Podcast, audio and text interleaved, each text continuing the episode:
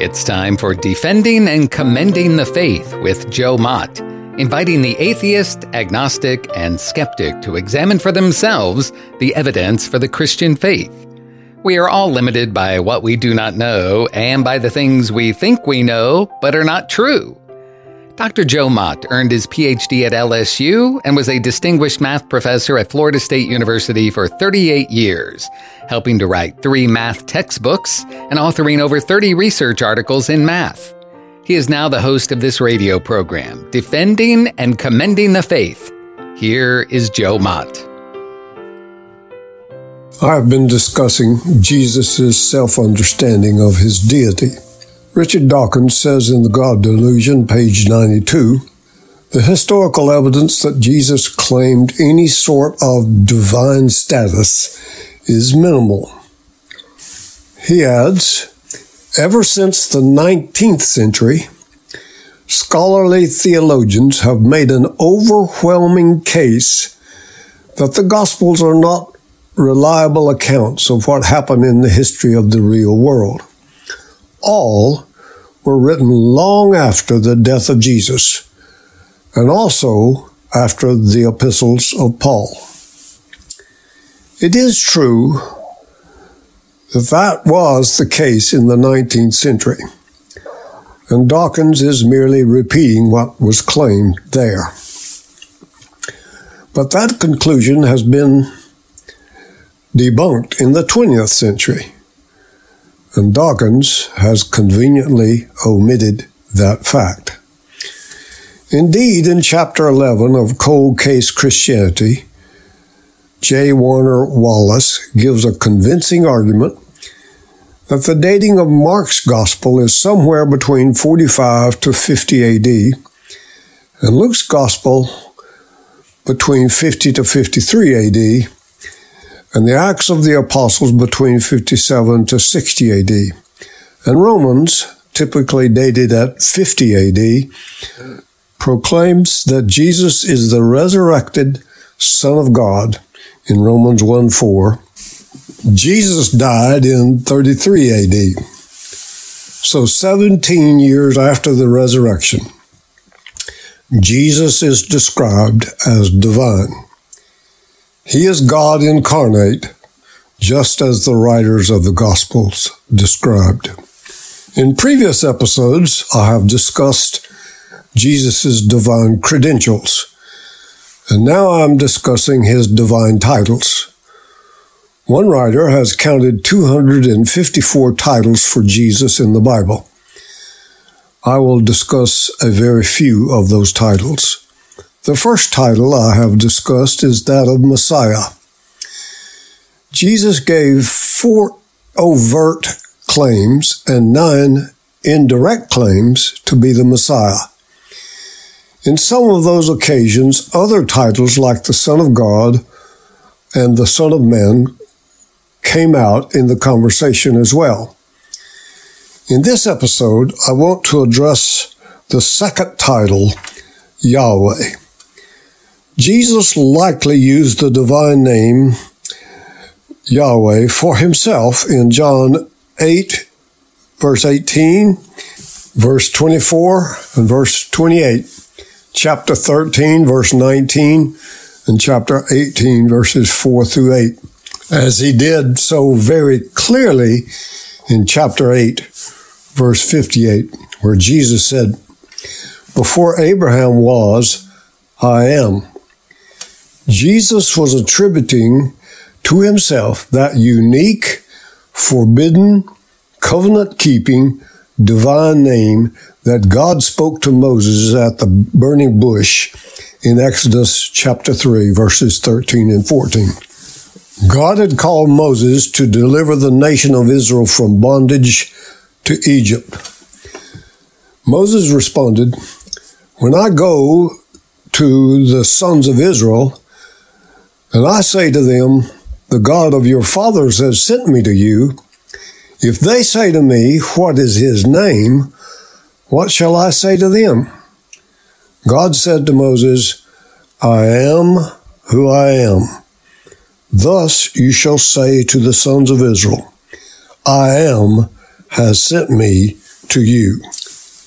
The designation I am may seem like an odd title to the modern ear, but when Jesus used the phrase I am as a title for himself in John eight, verse fifty-eight, and when he said, I and the Father are one in John ten, verse thirty-one, the Jews immediately picked up stones intending to kill him. What about these two statements caused such a violent reaction? The people clearly understood he was identifying himself as Yahweh. If Jesus were not God, indeed this would be blasphemy, and stoning was the prescribed penalty for blasphemy in Old Testament law, in Leviticus twenty-four, verse sixteen. However, in the conversation with the Jews in John eight, verse fifty-eight, Jesus began with the words, I tell you the truth. This is rendered as verily, verily in the King James Version of the Bible, and truly, truly in the New American Standard Bible. Jesus used such language only when he was making a very important statement or teaching. Millard Erickson, in his book, The Word Became Flesh, on page four thirty-four, tells us that in these words, Jesus was stating the strongest possible oath and claim that he could possibly make. We might paraphrase these words as, I assure you, I swear to you, most solemnly I promise you. Jesus did not want there to be any confusion, so he claimed in the strongest possible terms to be the eternal God.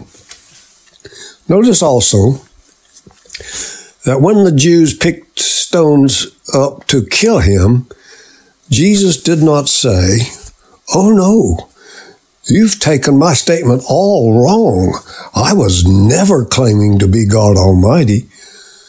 Rather, Jesus let his meaning stand because he indeed was claiming to be God. Jesus made a similar declaration in John chapter fourteen, verse nine. He said, he who has seen me has seen the Father. But then he was alone with his disciples, and they were not interested in stoning him, for many of them already had declared him as being the Christ or the Son of God. Kevin Vanhoozer says that Jesus was making a claim to divinity in each of his I am statements. In Greek, the first person singular form of a verb includes the word I.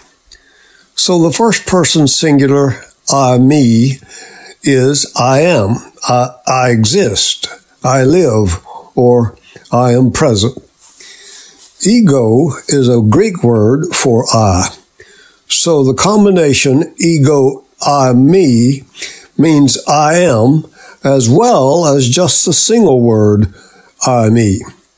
You could read ego, I, me, as I, I am, or you could read it as I am alone, where you realize the word I is intensified. I believe each time Jesus says, ego, I, me, he is identifying himself as Yahweh. There are, of course, some words of Jesus where it is recorded that he says, I am, using only the single word, I, me. For example, in John chapter eight, verse twenty-three, Jesus said, you are from below, I am from above.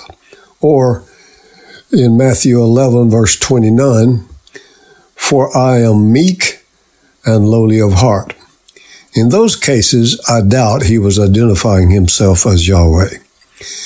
David Hall, a teacher at Tallahassee Christian College and Training Center, has a list of twenty-eight I am statements.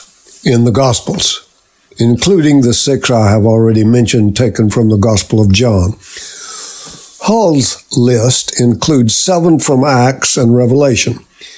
If you are interested, contact the station and I will give you these as well as some additional ones. The third title is the Son of God. Son of God is found thirty times in the Gospels, and elsewhere in the New Testament some twenty times.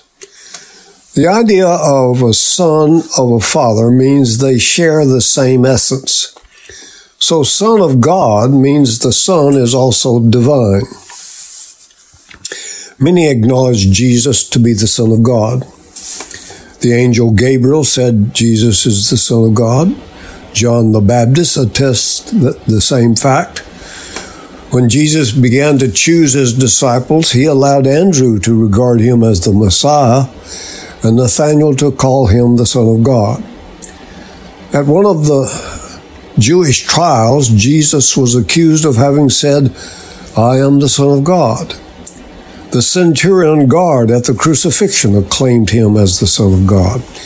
Evil spirits called him Son of God in multiple places. The crowning testimony came from heaven, saying, "This is my beloved Son, in whom I am well pleased." Jesus himself said he was the Son of God in John chapter five, verse twenty-five and twenty-seven, chapter ten, verses thirty-six and thirty-seven. Why are some people still reluctant to do the same? Others have said Jesus was the Son of God, but Jesus himself called God his Father, and it therefore follows he was aware that he was the Son of God.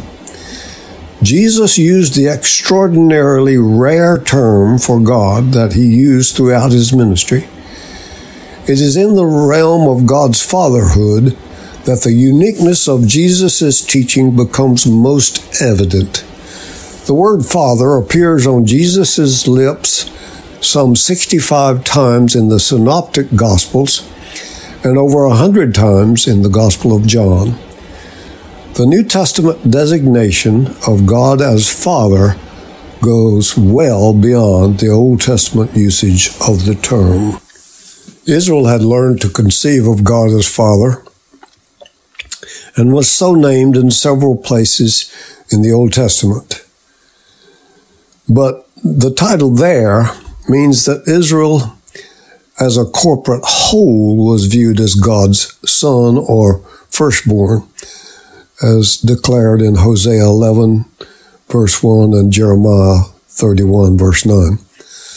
Sonship of Israel in this sense, however, is a national rather than an individual designation. God is mentioned as Father of certain individuals only rarely in the Old Testament. It was not until Jesus taught about his relationship with his Heavenly Father that people considered the possibility of a personal relationship with God.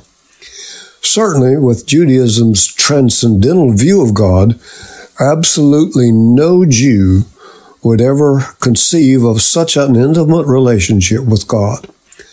I have been in ecumenical meetings between evangelical Christians and Orthodox Jews, where the Jews were openly distressed at the Christian suggestion of an intimate personal relationship with God. Even some Christians have trouble of entering into fellowship with God. As a mode of address in Jesus' prayer, our Father was not unknown as the Father of, an, of the nation. G F Moore in Judaism, Volume two, pages two hundred two and following. Yet Jesus made the personal relationship with the Father God central to his preaching. He taught the Lord's Prayer as a pattern of prayer for his followers. It is a prayer to be used by those who are the possessors of saving grace and are truly converted. In the lips of an ungodly person, it is entirely out of place. The expression, "Our Father," strikes a new personal note about prayer. There are three things every believer should know about prayer. One, God cares for you, First Peter five, verse seventeen. Two, God hears our prayer because we are His children, First Peter three, verse twelve. Three, you don't have to be a prayer giant to come to God in prayer, found in Romans five two and Ephesians three twelve. Hebrews four sixteen says, "Come boldly to the throne of grace, that we may obtain mercy and find help in time of need." Thank you for listening to Defending and Commending the Faith with Joe Mott, a production of Wave ninety-four Radio in Tallahassee, Florida. If you have any questions or comments for Joe, please forward them to Doug Apple at Wave ninety-four at this email address, doug apple at wave ninety-four dot com. And be sure to join us every Monday evening at six forty-five p.m. on Wave ninety-four and subscribe through your favorite podcast app. Defending and Commending the Faith with Joe Mott.